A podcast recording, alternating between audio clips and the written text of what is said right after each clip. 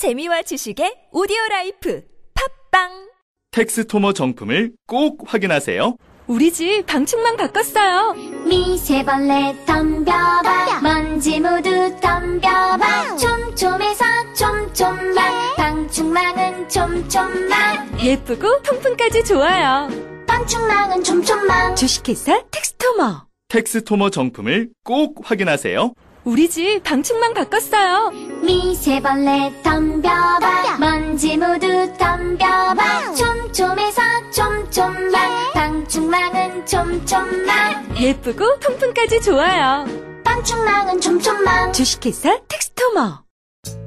건강에 뭘 좀 아는 사람이라면 자 따라해보세요. 하나 둘 셋 넷. 건강해져라 건강해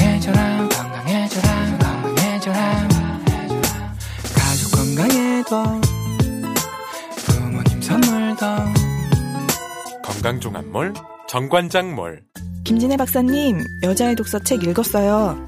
어떠셨어요? 한마디로 여자의 피를 끓게 하는 책? 읽으면서 뭔가 울컥 하더라고요. 저도 그런 심정으로 책을 썼습니다. 저는 여자들이 좀 지레 겁을 먹지 않고 살았으면 좋겠어요. 완벽하게 홀로 서기를 바랍니다. 더 멋지게 실수하고 더 근사하게 자라면 좋겠어요.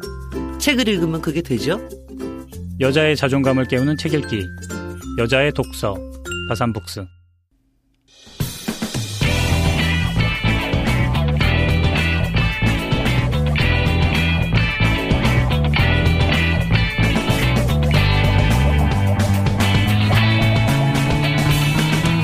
김어준의 뉴스 공장.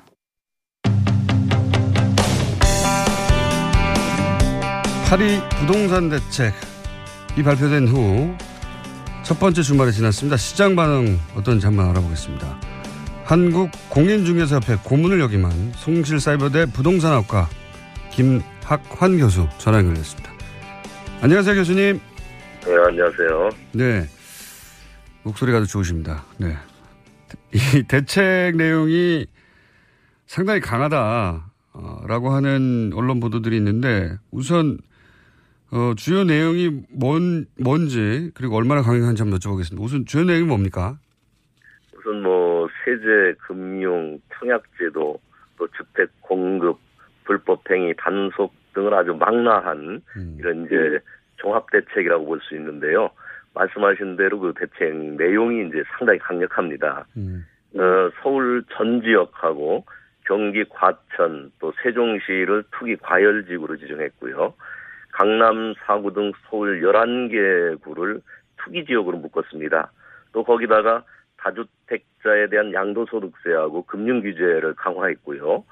또 주택 가격의 이상 과열의 진원지가 됐던 재건축은 물론이고 또 그동안의 대책에서 빠져있던 재개발 또 지방의 분양권 오피스텔에 대해서까지 전매 제한을 하는 이런 강력한 규제 내용이라고 볼 수 있습니다. 이게 얼마나 강력한지 사실 이 업계에 있지 않으면 좀 피부에 와닿지가 않은데 좀 예를 하나만 들어봐 주십시오. 이게 얼마나 강력하다. 네네. 우선 이 대책이 나오니까요. 어, 뭐, 현장 분위기에서는 특히 중개업계 쪽에서는 이게 핵폭탄급이다. 이제 보통 이런 표현을 하고 있습니다. 그래서 대책이 적용되는 지역의 경우에는 바로 이제 뭐 급매물이 3억 원, 어, 이하로 이렇게 내린 급매물까지 이렇게 출하되는 등 아주 그 시장 분위기가 냉각되고 있고요.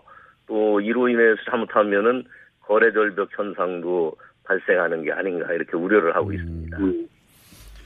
공인중개사협회 공을 하셨으니까 공인중개사들 반응을 많이 들어보셨을 것 같은데 핵폭탄이다. 어, 그런 표현 말고 또, 또 다른 반응은 없습니까?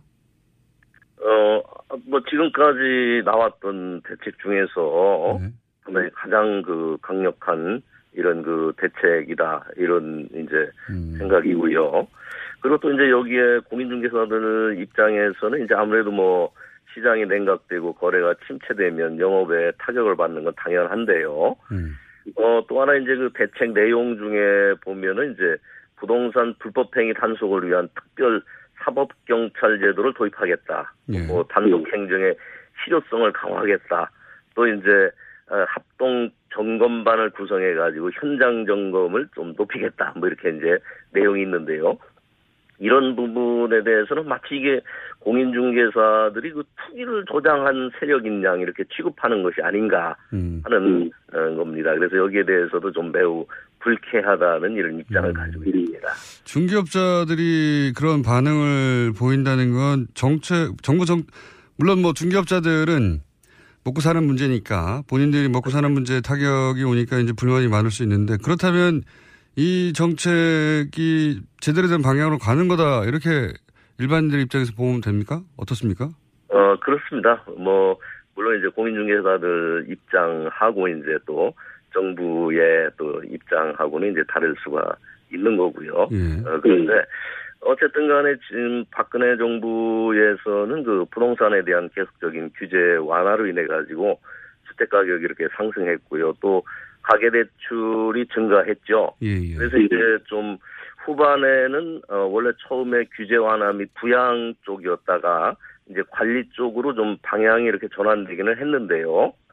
그럼에도 불구하고 어 박 정부에서도 이제 11.3 대책을 내놨는데도 불구하고 주택 시장이 이제 계속 과열 양상을 빚었습니다. 예. 사실은 이거 어떤 뭐 정권이 변경되는 차원에서 뭐 달리 취급할 문제가 아니고 어 좀 주택 시장을 안정화시켜야 된다는 측면에서는 좀 불가피한 측면이 있는 이런 대책이라고 이렇게 볼 수가 있는 거거든요. 그러면 교수님은 이 대책 그 이 정책 발표로 부동산 시장이 소위 안정될까요? 안정된다는 게 이제 집값이 좀 잡히고 그렇죠.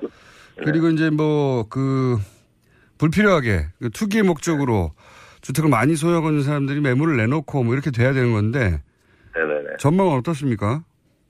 이제 아무래도 뭐 이번 대책에서 이제 정부도 밝혔듯이요. 이제 집을 거주 공간이 아니라서 이제 어떤 투기 수단으로 전락시키는 일은 용납하지 않겠다 하는 이런 이제 의지를 강력하게 표명한 건데요. 여기에 이제 호응해가지고 금융기관에서도 또 다주택자들에 대한 어, 대출 제한 등의 조치를 취해가지고 이제 정부 정책에 호응하고 있지 않습니까? 네.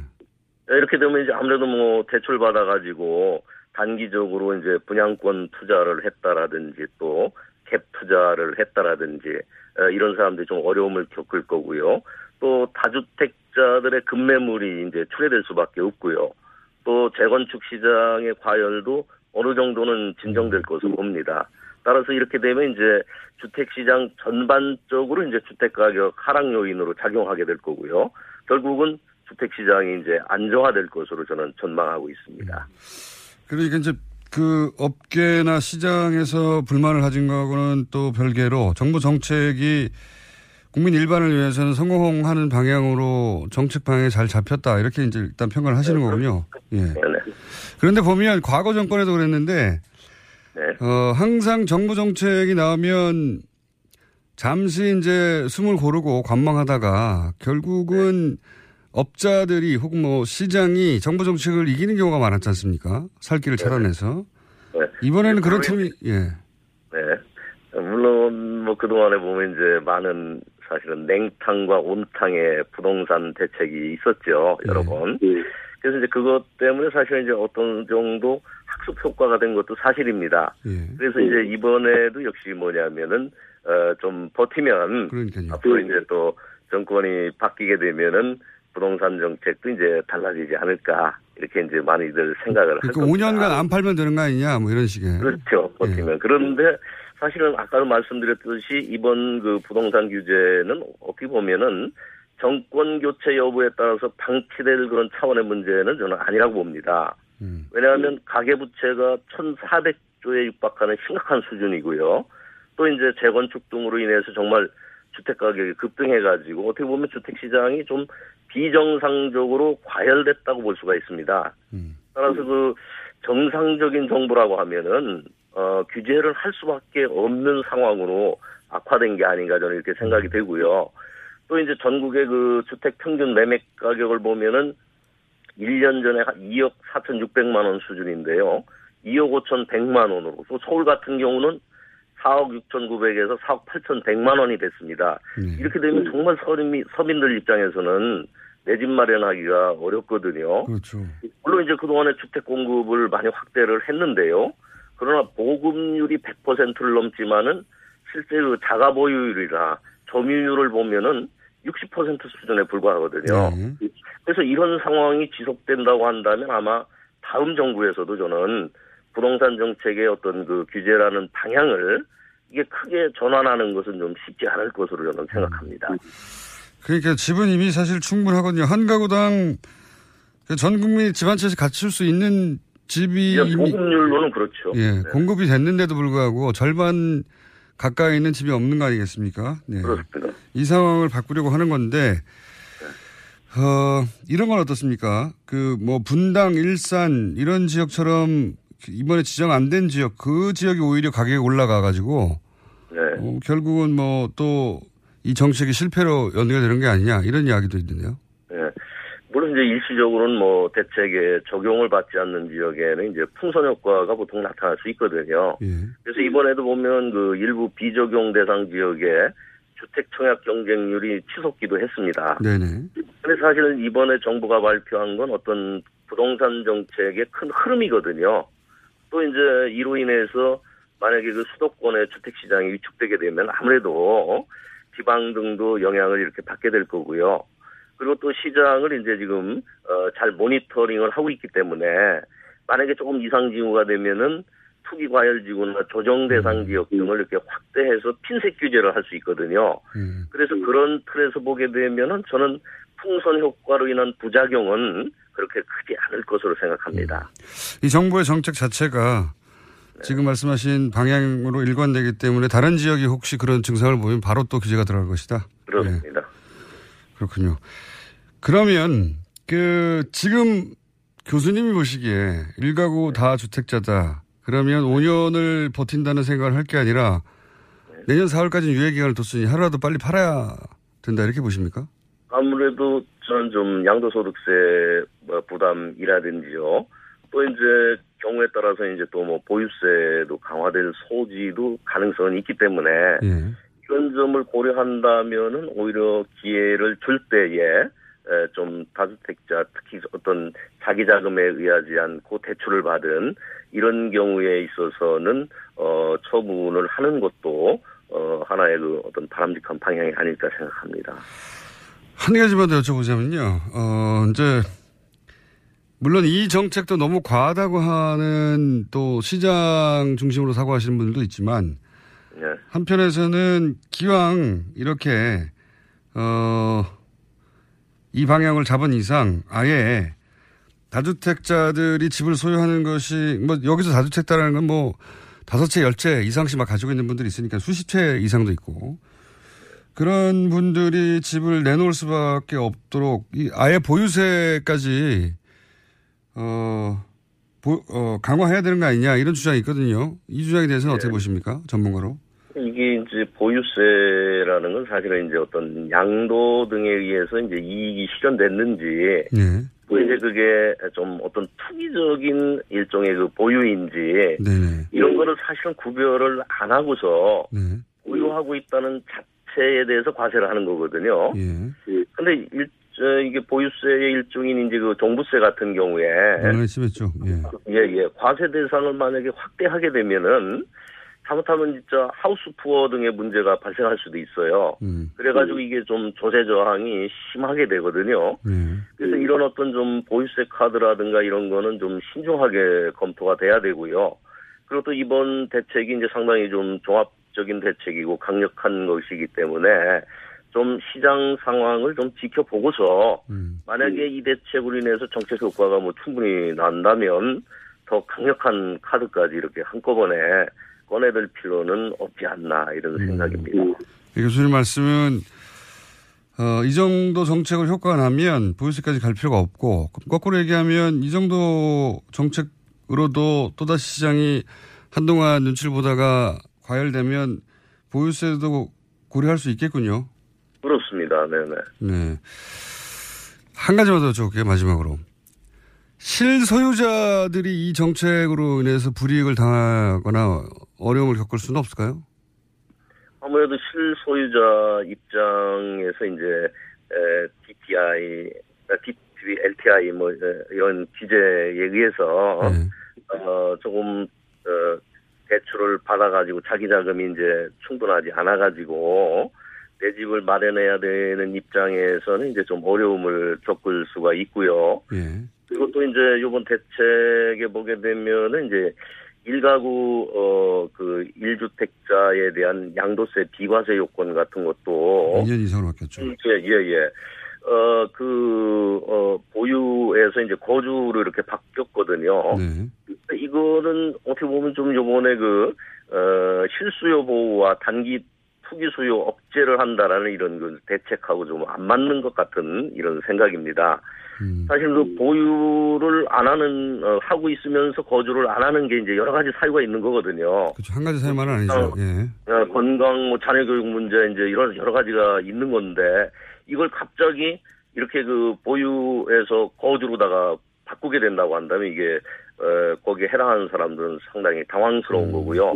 그리고 또 이게 비과세 요건을 어, 이렇게 바로 그냥 뭐뭐 거주를 아, 안 하고 보유만 하면은 양도세를 몇 퍼센트 이렇게 하겠다는 게 아니고 아예 그냥 올 오와 나싱 이런 식으로 가게 되는 거는 이거는 조금 저는 문제가 있다고 봅니다. 그렇군요. 정책의 파인 튜닝이 좀 필요하다. 그런 부분은. 실수요자를 위해서는. 네네. 알겠습니다. 오늘 여기까지 듣고요. 어, 좀 다른 이야기들, 그 실소유자들의 아주 구체적인 이야기는 저희가 한 번 더 시간을 마련해 보겠습니다. 전체 정책을 오늘 좀 훑어봤습니다. 오늘 말씀 감사합니다.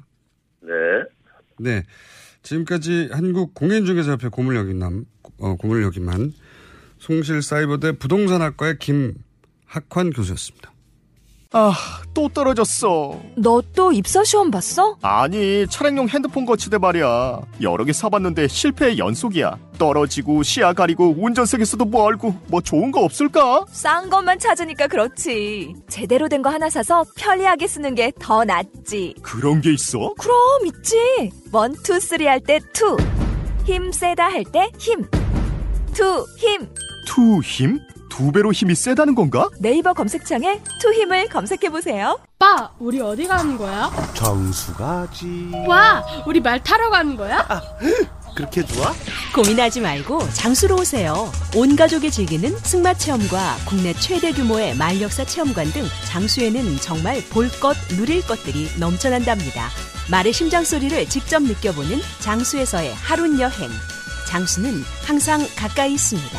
주말 여행은 장수로. 승마 체험 예약은 063-350-5486.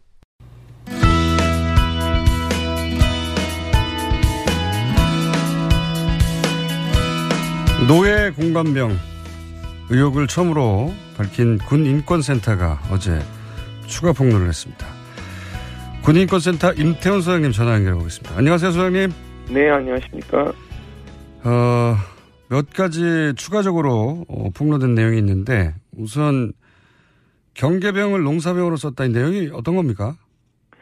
네, 장군들은 신변보가 원칙이지 않습니까? 뭐 주요 그 암살할 수 있는 어떤 그런 타겟이 될 수 있기 때문에 공간을 또 부대 안에 두는 것이고요. 네. 그것을 또 어, 경계병들이 경계를 하게 되어 있습니다. 네. 그런데 본인의 임무인 경계병 임무를 시키지 않고 어, 이, 이 사람들은 이제 농사병으로 부린 거죠. 텃밭에서 이제 애호박이나 가지, 뭐 오이, 감자, 토마토 뭐 이런 것들 작물을 재배하게 하고 예. 온실에서는 뭐 쌈채소 이런 것들을 재배하게 했거든요. 음. 그래서 매일 새벽 5시에 기상을 해서 텃밭에 나가서 어, 사령관 부부가 먹을 만큼의 작물을 수확해서 공관병들에게 전달하는 업무를 했고요. 또 오리와 닭 등을 이제 키우면서 거기서 나오는 신선한 달걀들을 계란들을 이제 그 공급해 주는 역할을 어, 했습니다. 뭐 이런 행위 자체가 거의 어 안보와 안전에 구멍을 내는 셀프 이적 행위다 이렇게 볼수 있죠. 그러니까 총을 들고 경계를 서야 될 병사들 텃밭에서 농사하는 데로 부렸다 박찬주 육군대장이 부부가 네. 그런 얘기군요. 재밌네요. 그리고 그 병들에게 전자팔찌를 채웠다고 채웠다고 하는데 이건 어떤 내용입니까? 전자팔찌가 이렇게 이제 그 공, 공간 자체가 좀 뭐 한뭐 넓으니까요. 네. 뭐 2층 또 양호로 되어 있고 하니까 자기들이 소리 질러 부르는 게 귀찮으니까 우리 식당에 가면 이렇게 그 벨. 테이블 위에 있는 네. 벨 있지 않습니까? 그걸 이제 누르면 손목에 진동하고 소리가 나는 겁니다. 이 저기 공간병 손목에 채워서. 그러니까 그 그거는 이제 어디 벽에 붙여놓는 게 아니라 이제 수시로 이렇게 들고 다니는 거죠. 들고 다니면서. 그래서 예. 뭐한 번 누르면 조리병이 가고 두 번 누르면은 공간병이 가고 세 번 누르면 운전병이 가고 이런 식입니다. 음. 가면은 이제 물 떠와라. 가면은 뭐 가져와라. 뭐 이런 식이죠. 거의 하인 취급한 거죠. 무슨 긴급한 상황이 아니라 뭐 물떠와라 이런 잔심부름을 시키려고 모든 병들에게 팔찌를 채웠다고요? 예, 뭐 그 중에서 이제 막내한테 채우기도 하고 뭐 이랬는데요. 예. 이 문제는 이게 이 전자 팔찌에 대해서 본인들이 감사받을 때 정훈공보참모를 통해서 부인을 하는 입장을 기자들에게 배포했습니다. 그런 적이 없다. 본인들은 손님들 세, 뭐, 세번 왔을 때 세 번 착용하게 했고, 손님들 있는 데서 이렇게 부르기가 좀, 어, 뭐, 예의에 어긋나는 것 같아서, 뭐, 그렇게 이제 했다라고 이렇게 거짓 주장을 하고 있는데요. 그 거짓 주장을 본, 어, 7군단 시절 공간병이 이제 너무 화가 나서 저희들한테 그 다음날 제보를 한 것입니다. 어, 이 전자팔찌는 7군단 시절부터 처음 본인이 착용했다라는 어 이렇게 증언이 있었고요. 그래서 뭐 이런 증거인멸 우려 시도에도 불구하고 뭐 이렇게 강제 수사가 이루어지지 않고 있습니다. 그렇군요. 사병들은 뭐 공적인 병사가 아니라 이제 사적인 노예처럼 부린 건데 그런데 이제 이런 폭로에도 불구하고 오늘 사실 인터뷰 핵심 내용은 이건데요. 군 검찰은 어, 사실상 수사를 포기했다. 포기한 것과 마찬가지라고 어, 처음으로 폭로한 군 인권센터에서 다시 한번 주장했거든요. 이런 식으로 가면 제대로 수사가 안 된다고. 네네. 그런 말씀을 하신 이유가 뭔가요? 아, 첫째, 이 사건이 발생했을 때, 어, 국- 많은 국민들은 이 범죄인 것 같은데 왜 감사를 하지라는 의문을, 에, 의문이 들었을 겁니다. 그, 감사라는 것은요, 징계를 하기 위한 전제 조건입니다. 네. 그런데 징계를 할 수가 없다는 것이 밝혀졌죠. 군인사법에 보면 예. 징계위원회 개최 요건이 선임 장교 3명으로 구성된 징계위원회를 열어야 되는데 예. 이분이 넘버 3세요. 대장이니까요. 예, 그러니까 대장 중에서도 서열이 또 정해져 있습니다. 음. 어, 이분을 어, 징계할 수 있는 징계권자는 합참의장과 육군 참모총장밖에 없는 것이죠. 그러니까 음. 한 명이 모자라는 겁니다. 이분보다 대장을 먼저 다신 분이 없는 거예요. 그러다 보니까 징계위원회 자체를 열, 열 수가 없으니 이분은 내일 저녁 하시면 어 연금을 그 모두 다 가져가십니다. 아하. 그러니까 연금이란 건 본인이 내는 게 있고요. 절반이 있고 국가 세금으로 내는 국민이 우리 내는 세금으로 또 구성된 연금이 있어요.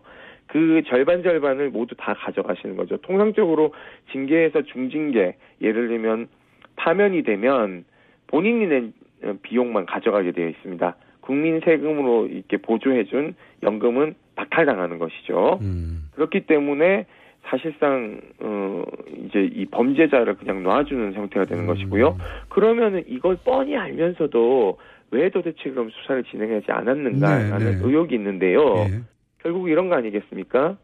어, 장군들이 사용하는 꽁짓돈의 용처 이것이 다 발각될까봐 궁극적으로 430명이 되는 장군들의 꽁짓돈을 어, defense 해- 해주기 위해서 어, 국방부 검찰단장이 꼼수를 부린 것이다라는 게 거의 국방부 내나 군에 어, 파다하게 퍼진 소문입니다. 왜냐하면 이분이 육사 출신이거든요. 육사 50기입니다. 그러니까 자기네들 장군들 보호하기 위해서인 거고 또 하나는 이분은 윤일병 사망 사건 당시 육군 본부 육군의 그 고등 검찰 부장으로서 윤일병 사망 사건 축소 은폐에 어 지휘 라인에 있던 사람입니다. 수사 지휘 라인에. 어, 검찰 단장이요. 예, 그렇습니다. 당시 국방부 당시 검찰 단장. 예, 당시 육군 고등검찰부장이었거든요. 그리고 어 여러분 뭐 좀 경악한 사건이 하나 더 있는데요. 특전사에서 고문 체험한다고 신발 주머니 뒤집어 씌워서 부사관들 사망하게 한 사건 아, 기억하실 겁니다. 음. 이 사건 같은 경우에도 이 사건 이 지시를 한 여단장이나 사령관에 대한 형사처벌이 필요한데 이분들은 형사 어, 기소에서 다 제외했습니다. 이권조차 하지 않았던 음. 사람이 이분입니다. 그리고 세 번째 방산비리 정말 열받죠. 이 방산비리를 무마하는데 일조한 어, 우병우가 어, 이 지시한 것들을 다 실행한 사람이 또 이분들입니다. 그러니까 정권은 바뀌었는데 어, 국방부 곳곳에서 이 박근혜 적폐의 세력들이 암약하고 있는 것이죠. 그렇게 보시는 거군요. 그- 근데 이제 국방부는 거기에 대해서 사실이 아니다.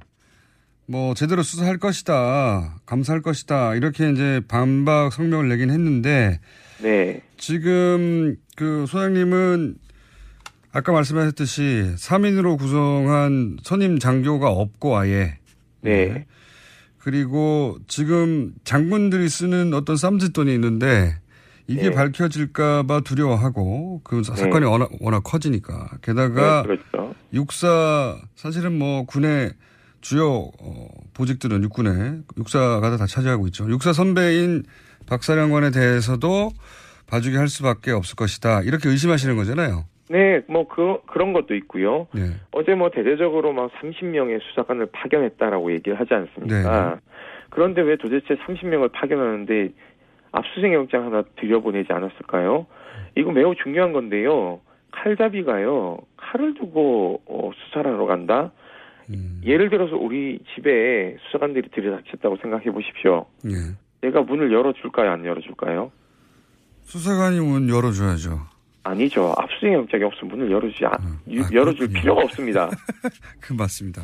예, 그리고 문을 열어줬다 하더라도 영장이 예, 없으면 수 이런 없죠. 거 예, 예. 못 뒤집니다. 그냥 제가 주는 차 한 잔 마시고 집에 가셔야 돼요. 그렇죠, 그렇죠. 음. 자, 그러면 사성 장군 앞에 가서 압수영장 압수수색 영장 하나 없이 별 4개짜리 앞에 수사관들이 전부 계급이 있습니다. 그렇죠. 뭐 상사이거나 뭐 준이이거나 이래요. 네. 하늘 차이가 나는 계급 앞에서 머리 조아리고 차 한 잔 얻어먹고 부대 공간 구경하다 올, 올 일이지 이게 지금 국민 앞에서 쇼하는 거죠. 자 보십시오. 김영란법 위반 소지가 있는 과도한 선물 세트, 전복, 인삼, 갈비 세트 이런 것들이 마구 들어왔대요. 그렇다고 하죠. 뇌물 네. 성격이 강합니다. 네. 두 번째, 공간에 냉장고가 9대, 10대 이렇게 되는데 이 냉장고는 그냥 네. 우리가 평범한 작은 냉장고도 아니고 영업용 냉장고도 있고요. 이 비용은 도대체 어디서 나왔는지 네. 아, 거기 공간에 그 대장 부부가 사는데 냉장고 열대였대요? 예, 아홉 대. 저, 저희는 아홉 열 대로 폭로했는데요. 가서 감사관들이 보니까 아홉 대가 있더라고 얘기를 하더라고요. 두 사람 있는데 아홉 대 영업용 냉장고가 있었다고요? 뭐 김치용 냉장고 두 대, 뭐 문짝이 네 개 달린 영업용 그리고 가정용 네 대, 뭐 냉동고 전용이 한 대, 뭐 이렇게 있었대요. 그게 다 이제 선물용으로 받은 것들을 보관했을 것이다 이렇게 추정하시는 거죠? 그게 증언에 따르면 예. 선물용 보관을 다 하다 못해서 창고에서 썩어 나, 나, 나가는 과일들도 많았고요. 아. 그리고 그거를 도저히 감당을 못해서 일주일에 한 번씩 다 어, 공간병의 바- 진술에 따르면 갈아엎었대요. 갈아엎었다는 건 너무 안을 아. 왜냐면 이 두 부만 두 부부만 먹으니까 아들들은 한 명은 군대 가 있고 한 명은 서울에 있으니까 이 두 부부가 음식을 아무리 빨리 먹어도 냉장고 아홉 대 분량을 어떻게 일주일에 다 먹습니까? 그렇죠. 그러면서 공간병은 과일 한 쪽도 안 줬대요. 버리 아 버리 차라리 버리지 공간병한테는 먹으라고 하진 않았다. 아, 버리면요 버린 거 아, 기억력은 또 되게 좋대요. 기억력은 되게 좋아서 예. 갈치 갈치 어디 갔냐라고 물어보면 썩어서 음. 버렸습니다. 그러면 찾아와 라고 해가지고 그걸 뒤져가지고 찾아오면 너가 먹어 이런데요. 아니, 음, 멀쩡한 건 안 주고 썩으면 썩어서 버리면 버렸다고 그걸 먹으라고 얘기를 하니 음. 어, 이분들의 심리 상태는 뭔지 도저히 이해할 수가 없습니다. 그렇군요. 근데 이제 그런 이제 그런 행위보다 더 따져야 할 것은 검- 군 검찰이 그거 다 뇌물 아니냐 하나하나 따져봐야 한다. 그렇죠. 통상적으로 이런 일이 발생하면 지휘관들은 이렇게 하죠. 야, 꼭 이거 뭐 압수수색 영장 청구해야 돼. 라고 얘기를 하겠죠. 장관님이 그런 얘기를 하, 하셔야 되는데, 장관님은 사법 처리하자 그러고 있고, 어, 검찰단장은 이거 사법 처리 대상 아닌데요. 이런 소리나 하고 있습니다. 그래서 아. 지금 이 정도가 밝혀졌는데도 불구하고 제대로 수사나 처벌이 안 되면은 사실은 이거보다 더 약한 경우들은 다 나와간다는 얘기죠. 그래서 걱정하시는 예. 거죠. 예. 어떤 분들은 이런 얘기를 하죠. 민간으로 가면 계급장 떼니까 더 세게 수사를 할 수 있지 않느냐. 이렇게 음. 얘기를 하는데요. 여기에 함정이 있습니다. 우리가 박근혜 게이트, 박근혜 최순실 관계를 밝히기 위해서 특검이 청와대 갔을 때 압수수색이 용이했나요? 못했죠. 이유는 딱 하나입니다. 군사, 군사 보안 시설이다. 예. 자, 이 작사도 부대입니다. 예. 군사 보안 시설이에요. 예. 민간 검찰이 압수수색 영장을 가지고 들어가도 집행도 불가능할 뿐더, 뿐더러 음. 우리 법원이 거기는 군사보호 시설이라고 안 내줄 수도 있어요. 그럴 수도 있겠군요. 예. 자 그러면은 그때부터는 이 증거 확보가 어렵고요. 또 하나 이미 그때는 인사 발령이 났기 때문에 그곳에 다른 사령관이 입주해 있습니다. 음. 그러면은 이 두 부부가 사용하던 흔적들은 다 사라지겠죠. 없어지게 되는 거예요. 자동적으로 증거 인멸이 되는 겁니다. 음. 그렇기 때문에 검찰은 군 검찰은 민간 검찰이 이첩 받을 때까지 열심히 강제 수사를 해가지고 증거를 확보해서 음. 넘겨주는 역할을 해야 되는 거죠. 근데 그 역할 하기 싫은 거죠 지금. 무슨 얘기인지 국민들 이해했습니다. 앞에 쇼하는 거예요. 그래서 지금 연일 주장을 하시고 군 검찰을 제대로 수사하라고 지금 압박을 하시는 거군요. 아 기억하셔야 됩니다. 구테타를 두 번 일으켰고 정권을 여러 번 잡아서 국민들을 도탄에 빠뜨린 사람들의 후예입니다. 여전히 전두환 같은 사람들은 육사 행사 가가지고 사열도 하고 이래요. 세상이 바뀐 게 아닙니다. 알겠습니다. 군이 다 그런 건 아니겠지만 지금 이 사건에 관해서는 지금 말씀하신 정도로 처벌하지 않으면 어, 군의 사실은 이건 대- 대표 케이스일 뿐이겠죠. 군의 만연해 있겠죠. 이런 일들이 그걸 이렇게 이렇게까지 밝혀졌는데 처벌하지 못하면 안 된다. 이번 기회에 제대로 처벌을 해야 된다. 이런 말씀이신 거죠. 국방개혁의 한 축인 그 군사 분야도 있겠지만요. 더 한, 하나의 축은 군 인권입니다. 이 두 축은 불가분의 관계로 엮여 있거든요. 한쪽이 무너져 내리면 한쪽도 당연히 무너져 내린다는 인식을 가져야 됩니다. 그래서 저는 문재인 정부의 국방개혁의 군인권 척도가 이 문제로부터 시작된다라고 저희는 판단하고 있고 그렇기 때문에 이것은 발본에서 뿌리를 뽑아야지만이 건강한 장군들이 나라를 건강하게 지킬 수 있는 법입니다. 알겠습니다. 오늘 말씀 감사하고요. 제 생각에는 소장님하고 앞으로 인터뷰를 몇 번 더 해야 될 것도 같습니다. 저희 인터뷰 네네. 한 번으로 끝날 것 같지 않네요, 사안이. 네네. 알겠습니다. 오늘 여기까지 듣겠습니다. 감사합니다. 네, 감사합니다. 지금까지 군인권센터의 임태훈 소장이었습니다.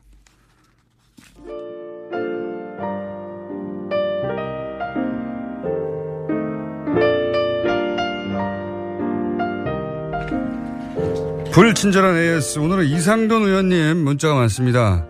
시니컬의 끝판왕이시네요. 오늘 인터뷰 좀 인상적이었죠.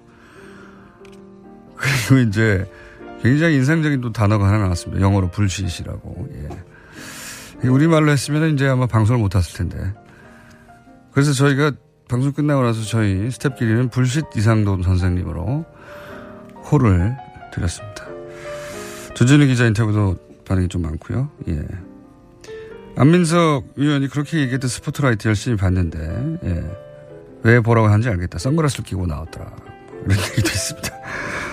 자, 예, 오늘 방송은 게스트들에 대한 반응들이 꽤 많이 왔습니다.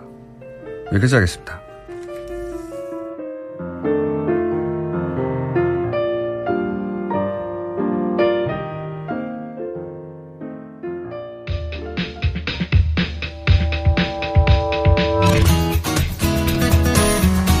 말씀 안 드렸네요. 예, 군 인권센터 소장님 주장에 대해서 국방부의 반론 저희가 받습니다. 네, 국방부 저희 섭외하면 꼭 응해 주시기 바랍니다. 반론권 보장되어 있습니다. 자, 인문결 소장님, 임상훈 선생님 나오셨습니다. 안녕하십니까? 네, 안녕하십니까. 네. 외신을 다루는 시간입니다. 오늘은 주제가 뭡니까? 네, 몇 가지 좀 중요한 사안 좀 어, 알려드리고 그리고 또 다른 어, 얘기도 해보겠습니다. 우리 이제 언론에서 많이 보도가 됐죠. 유엔에서 어, 북한을 제재하기 위한 네, 유엔 제재안 어, 통과. 제재안이 통과가 됐습니다. 그래서 어, 지금까지의 어떤 그 북한 제재안보다 이제 제일 강력하다 이렇게 네. 평가가 나오고 있죠. 원유 공급 차단만 제외한 거의 네. 모든 게 들어갔다. 뭐 북한의 총 그 수출액의 3분의 1 가량을 통제할 수 있을 정도의 강력한 건데, 그러니까는 그동안 제한적으로 허용했던 석탄, 철, 철광석 수출을 전면 차단하기로 했고요.